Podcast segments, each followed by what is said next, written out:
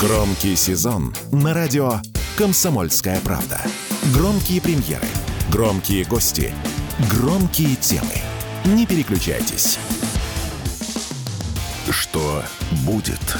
Честный взгляд на 24 ноября. За происходящим наблюдает Иван Панкин. Продолжаем наш эфир в студии радио «Комсомольская правда». Действительно, Иван Панкин. Рад приветствовать всех тех, кто к нам только что присоединился. Напоминаю, что видеотрансляции идут. Во-первых, в YouTube канал называется «Не Панкин». Пожалуйста, подписывайтесь, нажимайте на лайк, на колокольчик, чтобы вам приходили уведомления. В Рутюбе и во Вконтакте канал и группа называются «Радио Комсомольская правда». Тоже, пожалуйста, присоединяйтесь к трансляции. Сайт radiokp.ru там идет прямая видеотрансляция, но в звуке кнопочка «Прямой эфир» нажимаете, пожалуйста, и подкаст-агрегатор подкаст.ру. Можете слушать нас там. Телеграм-канал Панкин, можете подписываться, или радио «Комсомольская правда». То же самое все. К нам присоединяется Леонид Крутаков, политолог, доцент финансового университета при правительстве России. Леонид Викторович, здрасте. Да, доброе утро. Ну, с вами как со скептиком. С вами как со скептиком. Мы тут радуемся, знаете, может быть, конечно, напрасно, может быть, напрасно, но давайте вот вы э, поспорите с нами. Смотрите, вот Европа, наблюдаются в Европе такие настроения, уходить от Украины, в смысле помощь-то замораживать постепенно. В Словакии прошли выборы не в пользу Украины. В Польше происходят, э, скажем так, такие...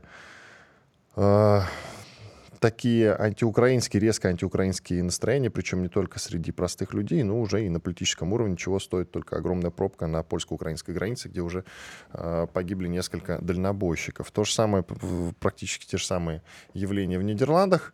Там сенсационно победила партия свободы. Ее лидера зовут Герт Вилдерс, и он занимает резкую э, антиукраинскую позицию, в том числе и скептически настроен к Европейскому Союзу, а еще антиисламскую, антииммигрантскую позиции.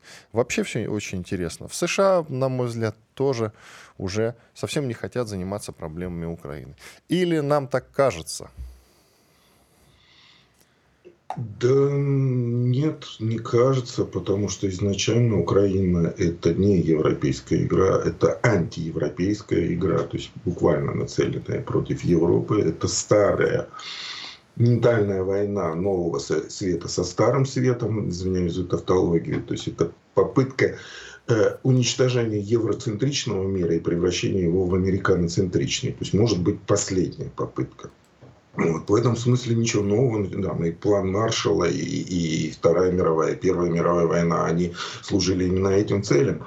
А, выбивание из-под Европы а, статуса а, стандартизатора мира, того, кто задает стандарт и переезда этого центра в США. Поэтому можно вспомнить, как начиналась Украина, когда только Обама заявил о том, что мы начнем летальные поставки вооружения Киеву, как Меркель метнулась к Оланду в Париж, переговорила с ним, потом они в Вашингтон, а потом в России и появились те самые Минские соглашения, которые оказались всего лишь э, отсрочкой, которая позволила Украине создать э, более-менее боеспособную армию. То есть тут игра давняя, серьезная, и то, что для, Укра... для Европы для национально настроенной Европы, ощущающей свои интересы, это не Э, скажем так, не способ движения вперед, а это смирительная рубашка и отбрасывание назад, это безусловно. Поэтому новые силы, которые поднимаются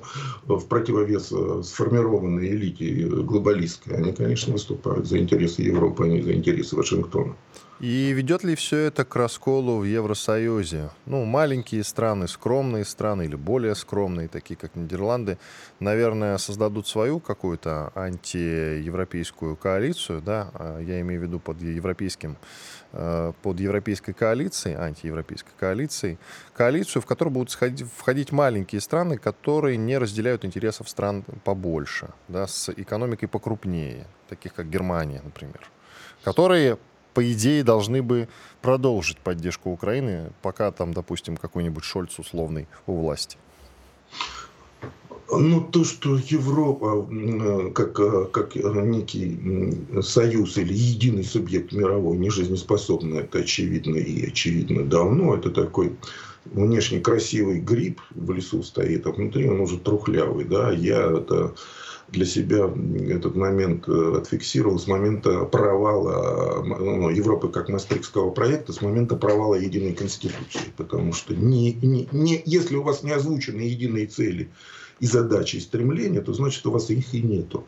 Значит, в, объединение на основе по принципу э, перемирия, водного перемирия водопоя, то есть э, делим прибыли, оно недолговечно, потому что как только заканчивается прибыль, раздел советского наследства, я имею в виду и Восточную Европу, и Советский Союз, и, и те активы, которые существовали и не были капитализированы, как только закончилось и пошли издержки и потери, то тут все как-то вспомнили, что мы не европейцы, а немцы, испанцы, французы, э, венгры, словаки, э, хорваты, э, сербы. То есть возвращается национальный интерес в Европу, а, ну, там, альтернатива для Германии, да, ну, говорить можно бесконечно. То, что Европа в его нынешнем виде, как глобалистский проект, а она превратилась в такую, опять же, повторюсь, ЕС – это не способ развития Европы, а смирительная рубашка прежде всего для Германии, вот это безусловно. И я не вижу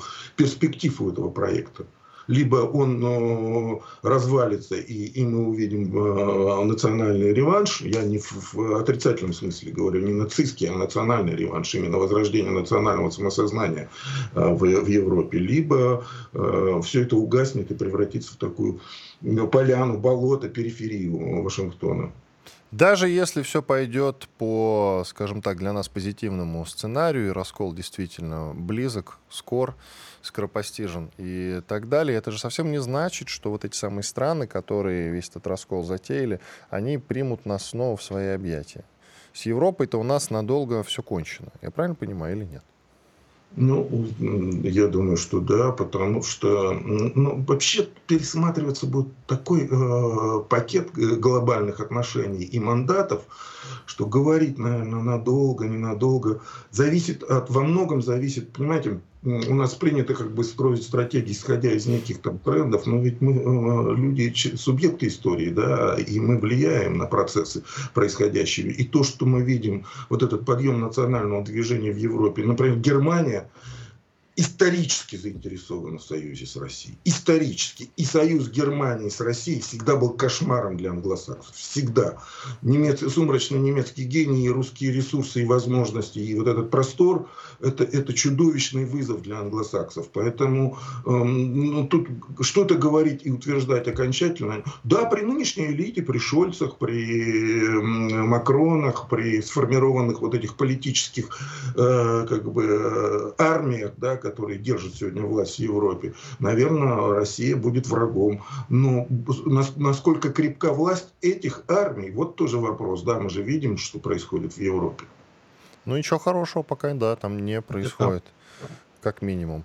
А что касается спецопераций, все это же совсем не означает, что мы, нам удастся закончить спецоперацию совсем скоро, даже если они все, грубо говоря, завтра коллективно заявят о том, что отворачиваются от Украины.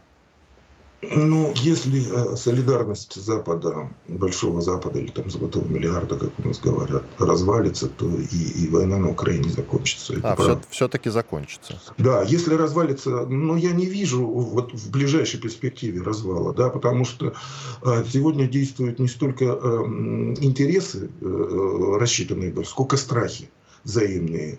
А война, она не способствует выстраиванию интересов, она как раз способствует нарастанию страхов. Вот. И, и страх Европы перед большой Россией, он тоже исторический. Ведь, да? он, э, тут одновременно и любовь, и тяга к России, и страх перед возможностями России.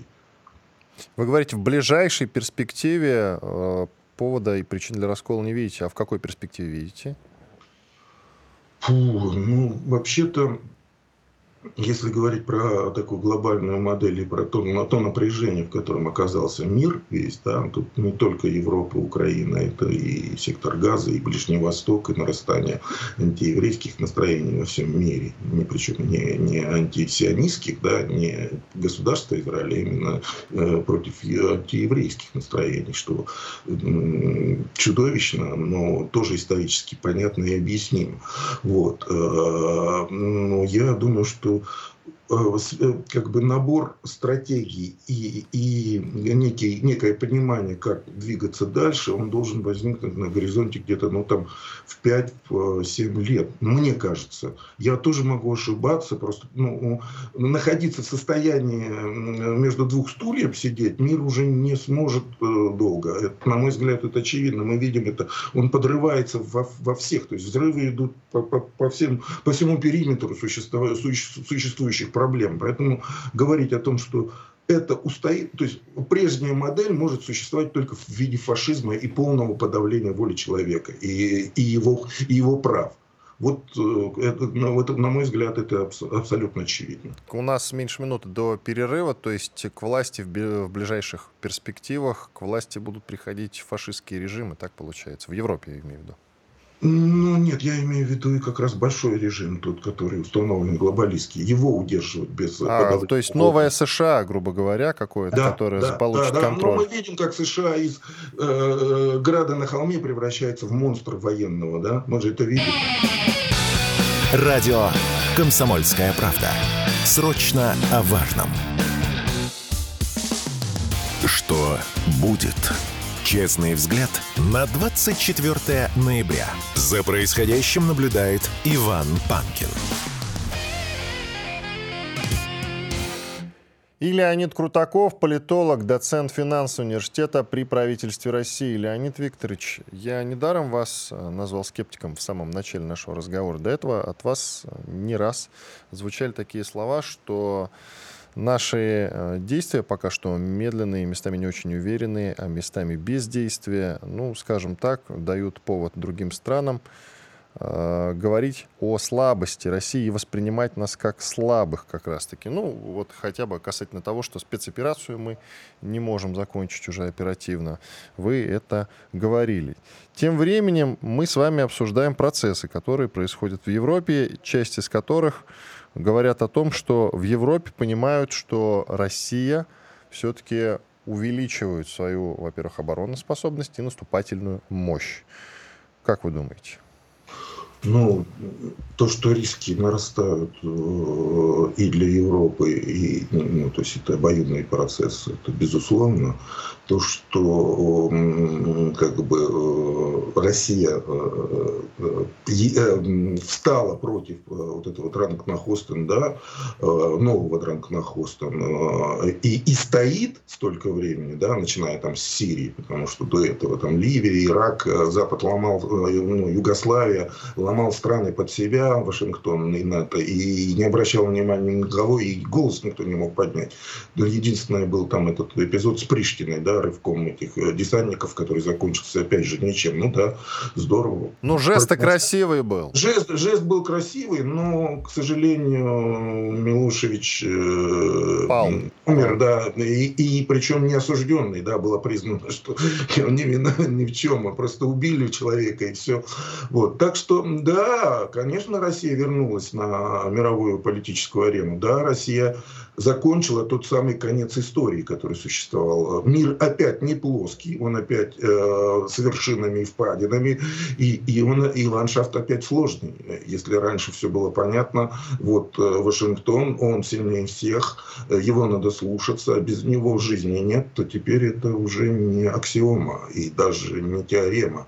И это, это сомнительное утверждение, вот как это можно трактовать. Конечно, значит ли это, что Россия э, усиливается на мировом мировой арене? Да, конечно, усиливается, потому что она получает, э, она, она встала и сказала, нет, да, мы фронтмен противостояния, за которым скрывается, наверное, скрываются большие интересы Китая, да, который прикрывается Россией как э, боевым щитом, но мы в истории, и это безусловно, и Европа это видит.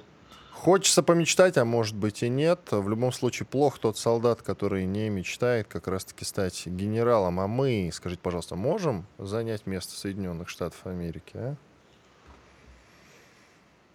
Ну, Россия единственная, помимо США и Англии, э, страна, которая э, э, не просто заявляла о цивилизационности как бы, проекта, она его реализовывала. 70 лет советской власти – это новая цивилизация, новые отношения. новый смысл, новая финансовая система. Все забыли сейчас про то, что существовал переводной рубль, который пользовались очень много стран потому что он, в отличие от доллара, не предусматривал зависимость национальных валют от э, единой валюты э, ФРС. Да? Доллар это была чистая обменная единица, и функционировала она только на остатках. То есть не, не, не, не надо было переводить все свои как бы, авуары в рубли, а надо было всего лишь фиксировать остатки после торговых обменов. Эта система работала, в ней были там и Вьетнам, и э, э латинские страны, и, и те страны, которые как бы не относились к, социал, к социалистическому лагерю, да, вот, потому что это позволяло работать на, ну, опять же, не люблю это слово, инклюзивной основе, да, поэтому у России действительно исторически а, это чуть ли не единственная страна, в отличие от англосаксов, от англосаксов, которая не только заявила цивилизационный проект, но и попыталась его реализовать. Э, про результаты говорить не будем сейчас, да. Смысл в том, что этот исторический опыт у России есть.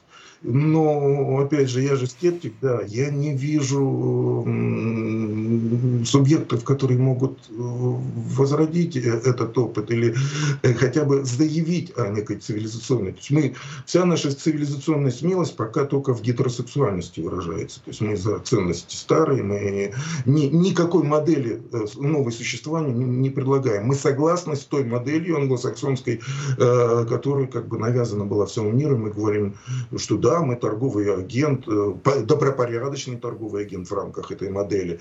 То у нас наши противоречия носят там местечковый характер на Украине, а так-то мы готовы сотрудничать. Когда здравый смысл возобладает на Западе, ну, не, не возобладает, потому что здравый смысл – это сегодняшняя позиция Запада. Потому что в здравом смысле Запада нет России сильной. Там России вообще нет теперь уже.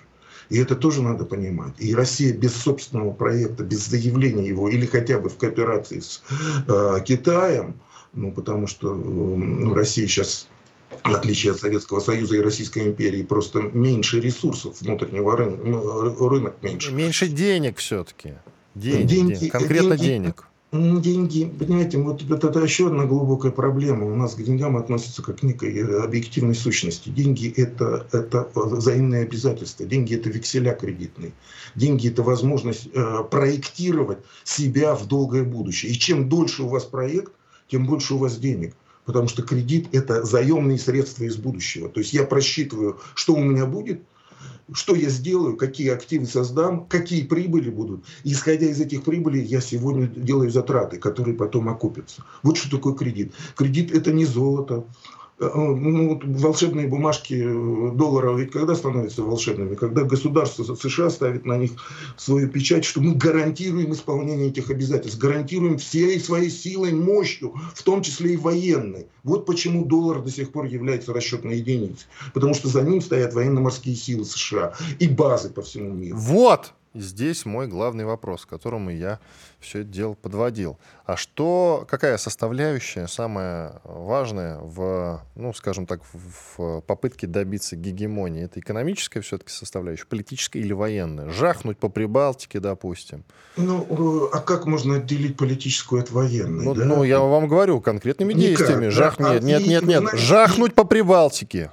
И экономику нельзя отделить от политики, потому что а, э, экономика это всего лишь способ э, согласования или балансирования интересов.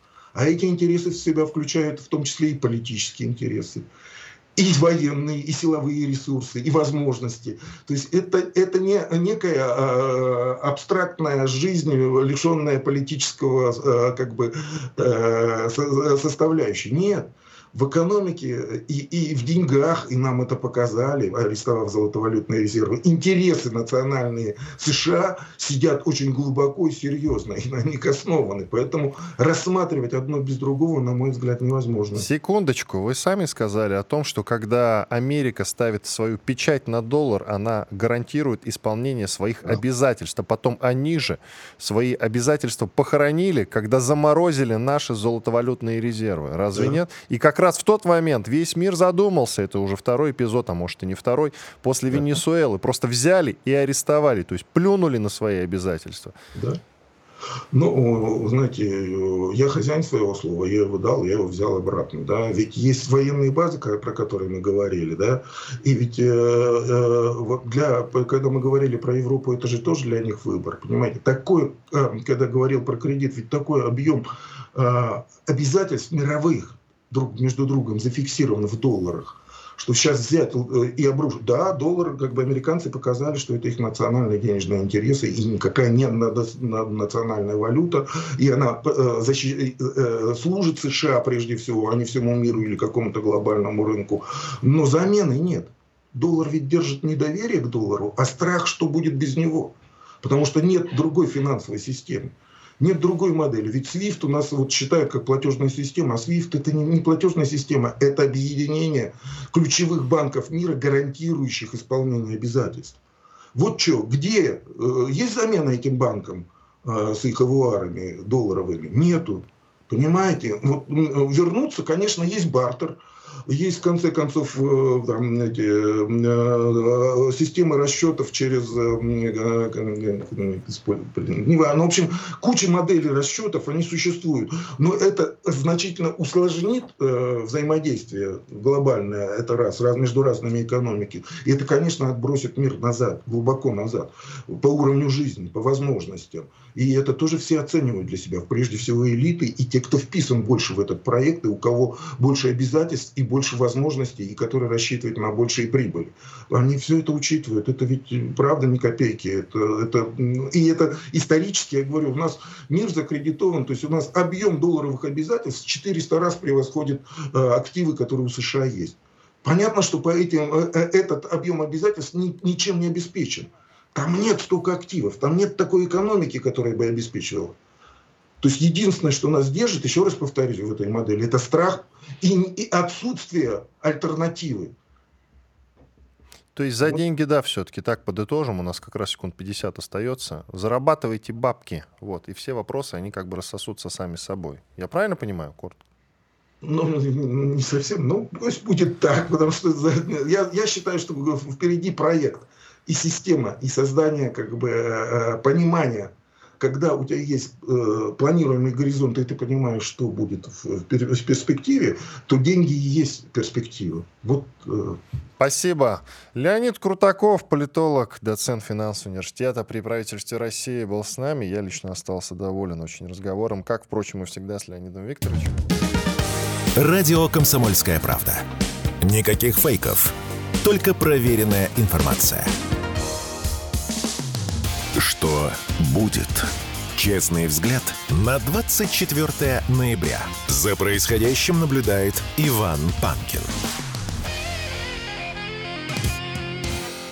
Да, все так. Телеграм-канал Панкин подписывайтесь. Не забывайте про YouTube канал, там идет трансляция. Он называется не Панкин, простите за шпито. Ну, так уж получилось, назвали именно так. Рутюб и ВКонтакте там тоже идут прямые трансляции. Канал и группа уже называются, как положено, Радио Комсомольская правда. У нас долгожданный гость сейчас. К нам присоединяется Василий Прозоров, бывший сотрудник СБУ, руководитель Центра расследований Укрликс. Телеграм-канал так и называется. Латиницей напишите в телеге и найдете. Всем рекомендую, это замечательный телеграм-канал. Василий, будучи сотрудником СБУ, много лет сотрудничал с Россией. Тем самым нам очень помог, за что мы ему не лишний раз скажем спасибо. Василий, я рад вас приветствовать. Здравствуйте, Иван. Здравствуйте, уважаемые зрители и слушатели. Василий, ну, конечно, у вас вышло вот очередное расследование, очень интересное. Среди прочего, надо и о нем поговорить. Называется оно «Турагентство «Смерть». Кто выдает билет в один конец иностранным наемникам?» Я-то, вы знаете, уже давно наблюдаю тенденцию, может, я не прав, кстати, поправьте, что иностранные наемники активно валят из Украины. А тут вы выпускаете про турагентство «Смерть». Ну, расскажите тогда, пожалуйста, а, что же это за ну, турагентство такое? Согласен в чем-то с вами, они валят, но валят это тенденция последнего времени. А так вообще, особенно в начале СВО, приток иностранных наемников на Украину был ну, достаточно серьезный. Но вообще, если серьезно копнуть эту тему, то обнаруживается, что иностранные наемники появились на Украине да прям с 2014 года. Я неоднократно говорил, что видел я иностранцев в том же Азове еще летом 2014 года, их было много. Это были и грузины, и швед, и итальянцы, и израильтяне. И перебираются они, перебирались они тогда, просто с началом СВО это приобрело достаточно массовый характер, но с момента, когда э, многие из этих иностранцев поняли, что здесь совсем не сахар на Украине, что это не игра в одни ворота, и что очень большая вероятность стать двухсотым, этот ручеек сильно сжался, ужался и как бы пересох. Остается, конечно, ну вот я всегда делил всех наемников, которые приезжают на Украину, на три группы. Первое это просто вот классические наемники, которые просто там, да, солдаты удачи, как их принято называть, которые просто за длинным долларом едут, э, там, повоевать, пощекотать нервы и заработать при этом. Но вот их становится все меньше и меньше, потому что Э, велика вероятность того, что их российская армия просто ликвидирует. Они это понимают, и их становится, ну, таких желающих все меньше. Другая категория – это идейные, скажем, нацисты, э, которые едут зачастую через личные связи. Э, целый существует нацистский интернационал, такой вот праворадикальный интернационал. И на Украине очень активно Э, популярная это Азов, это правый сектор, вот эти такие парамилитарные подразделения, они сотрудничают со своими единомышленниками по всему миру. И вот эти люди съезжаются со всего мира, ну, кто-то по велению души, кто-то э, с желанием получить боевой опыт. Э, этот поток существует, и он ну, я не вижу сейчас тенденцию, что он снижается. Ну и третья категория людей, которые едут на Украину по приказу своих военных медовств, своих а, специальных служб государств. Они едут для получения боевого опыта войны против России. Они едут передавать боевой опыт украинцам. И они, конечно же, едут в качестве обслуги высокотехнологических систем вооружений. Это РЭП, это артиллерия, ракетные установки. Э, ну, невозможно научить э, военнослужащего там за 3-4 месяца работать на, там, на Хаймарсе, там, со спутниковым наведением. Поэтому, еще раз я говорю неоднократно, каждый раз, когда наш Ланцет или наш там Краснополь уничтожает там американскую три семерки или французский КСАР или там станцию радиолокационную какую-то американскую, каждый раз помимо украинцев, мы уничтожаем подготовленных специалистов западных армий. И это, ну, это тоже плюс. То есть такая подковерная вот. война НАТО идет все-таки? Если Конечно, уж... нет, Ясно. это однозначно. Они посылают своих специалистов, чтобы получить опыт современной, реальной, самой настоящей войны и именно против России. Потому что этот опыт они рассчитывают, что он им очень пригодится. А мы, естественно, их уничтожаем. Причем, понимаете, в чем здесь ну, для нас профит? Посылают же не самых плохих, посылают как раз хороших, тех, которые научатся и потом смогут у себя на родине учить других.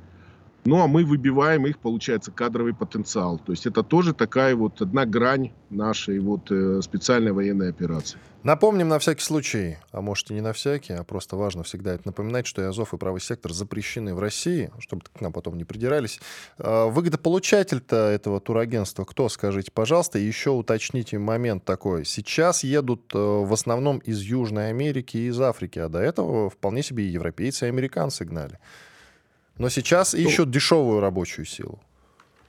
Да, потому что, ну, вы правильно сказали, страны, в которых низкий уровень жизни, в которых для которых 100 долларов это серьезные деньги, а 3000 долларов, например, которые могут заплатить на Украине, это вообще баснословные суммы. Едут, едут, и при том та же Латинская Америка, в ней достаточно э, хватает серьезно подготовленных людей, прошедшие армию, прошедшую полицию, службу в полиции, которые не нашли себя в мирной жизни там, у себя на родине, не могут обеспечивать даже семьи.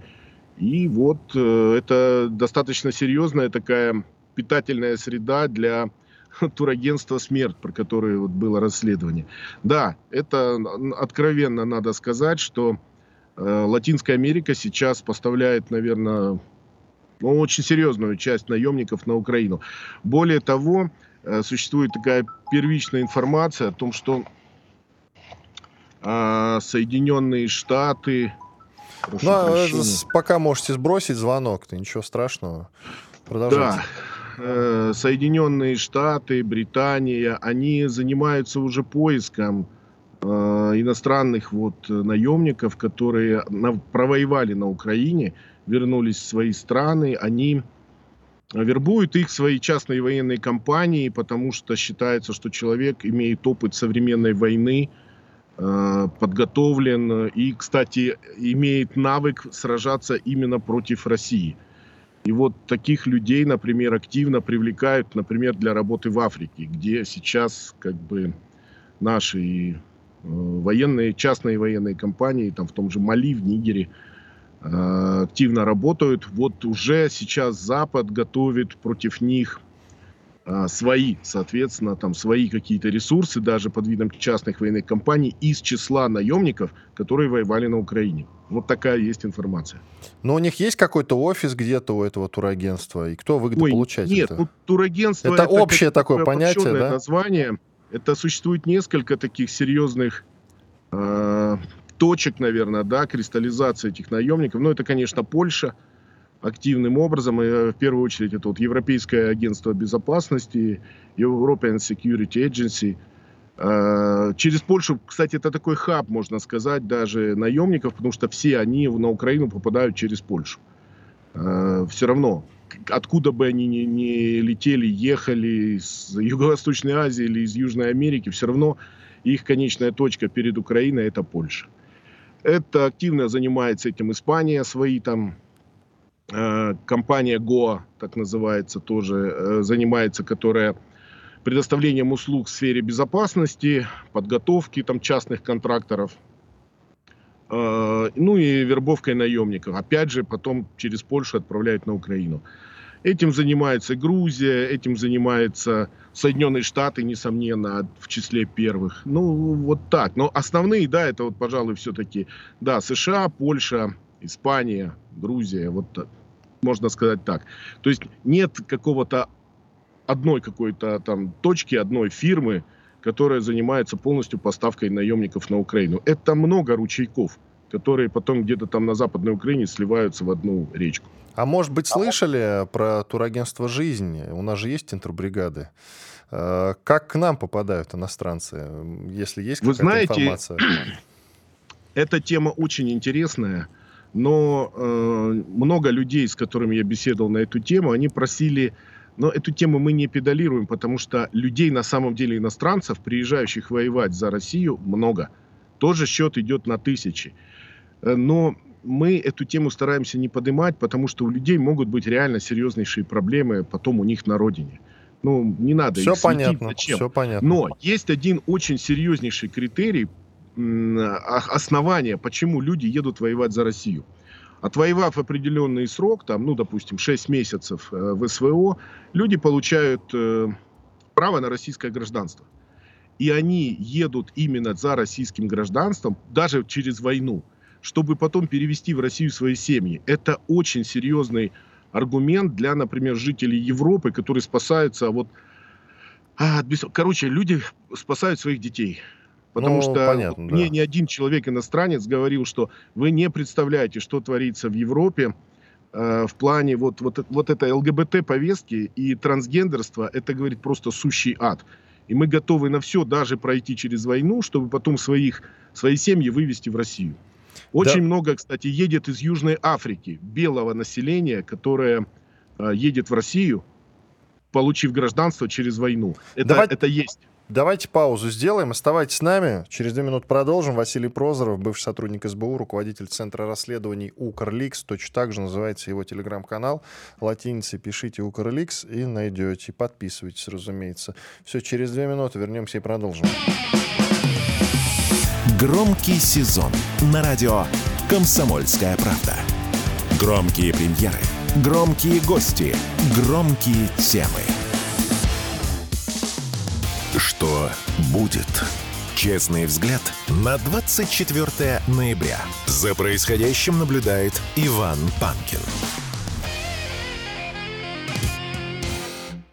И вместе со мной Василий Прозоров, бывший сотрудник СБУ, руководитель Центра расследований Укрликс, также называется и телеграм-канал. Подписывайтесь. Василий, давайте продолжим.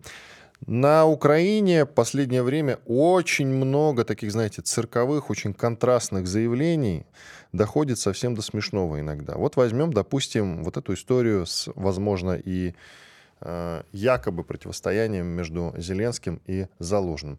То один нардеп пишет, что министр обороны уже положил на стол Зеленскому специальную бумажку, согласно которой э, фактически можно взять Залужного под арест. Затем он этот пост, э, он это написал на РД у себя в соцсетях, затем он этот пост грохает.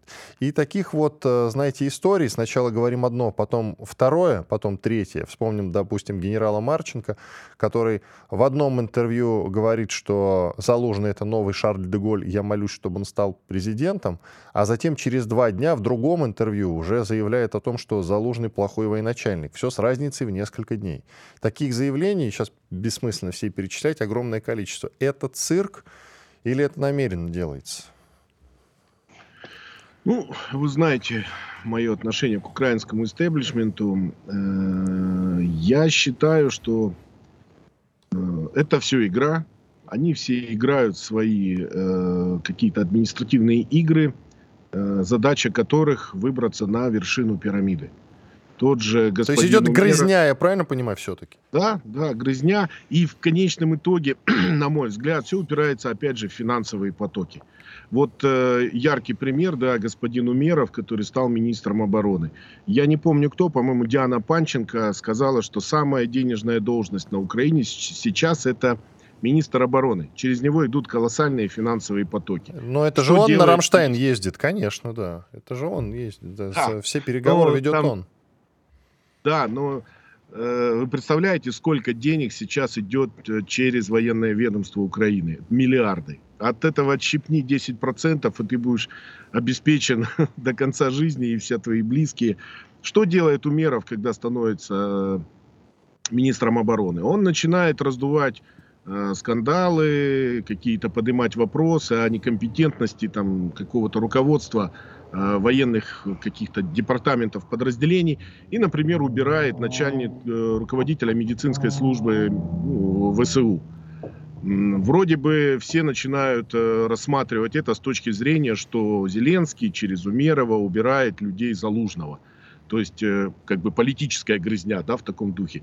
А я вижу в этом реальное просто установление контроля над финансовыми потоками. Потому что медицинская служба в любой армии это колоссальные деньги – а в воюющей армии, тем более в коррумпированной Украине, это просто безумные деньги. И, естественно, Умеров ставит во главу военной медицинской службы своего человека, чтобы поставить этот денежный канал под контроль. Но это как бы мое мнение. Э, конечно, это не исключает того, что идут политические э, разборки, политическая грызня. Э, но опять же, для чего? Поставить, в конце концов, своего человека во главе даже, может быть, всей страны. Хорошо, но конфликт между Зеленским военным руководством, а конкретно Залужным, есть все-таки или нет? Потому что вот даже западная пресса много писала об этом, а опровергла только информагентство Bloomberg. Но так как дело обстоит? Кого, как не вас, спросить об этом? Вы знаете, я, может быть, выскажу сейчас непопулярную точку зрения. Я считаю, что этот конфликт искусственно раздувается, потому что вот нам его вроде как вообще выставляют на показ, на первый план. А на самом деле, я думаю, где-то в глубине происходят совсем другие процессы. Э, менять э, Зеленского на Залужного, я думаю, для Запада это не выгодно, не вариант. А вот подготовить замену Зеленскому из числа каких-то людей со скамейки запасных, я утрирую, например, на Буданова, да, который тоже вроде активно пиарится, но конфликта у него с Зеленским нет. Так а у Залужного видим... есть все-таки конфликт? Именно конфликт Зеленский-Залужный на двоих? Ну, я, конечно, да. Существует конфликт в любом виде, как между политическим руководством и военным. Политики э, рассматривают войну с точки зрения э, ряда политических мер, политических шагов и достижения политических целей.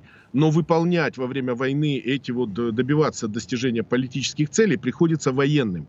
И военные вынуждены э, выполнять приказы политиков а эти приказы зачастую не рассматривают реальную военно военную обстановку Потому что политики не военные, они другими оперируют категориями.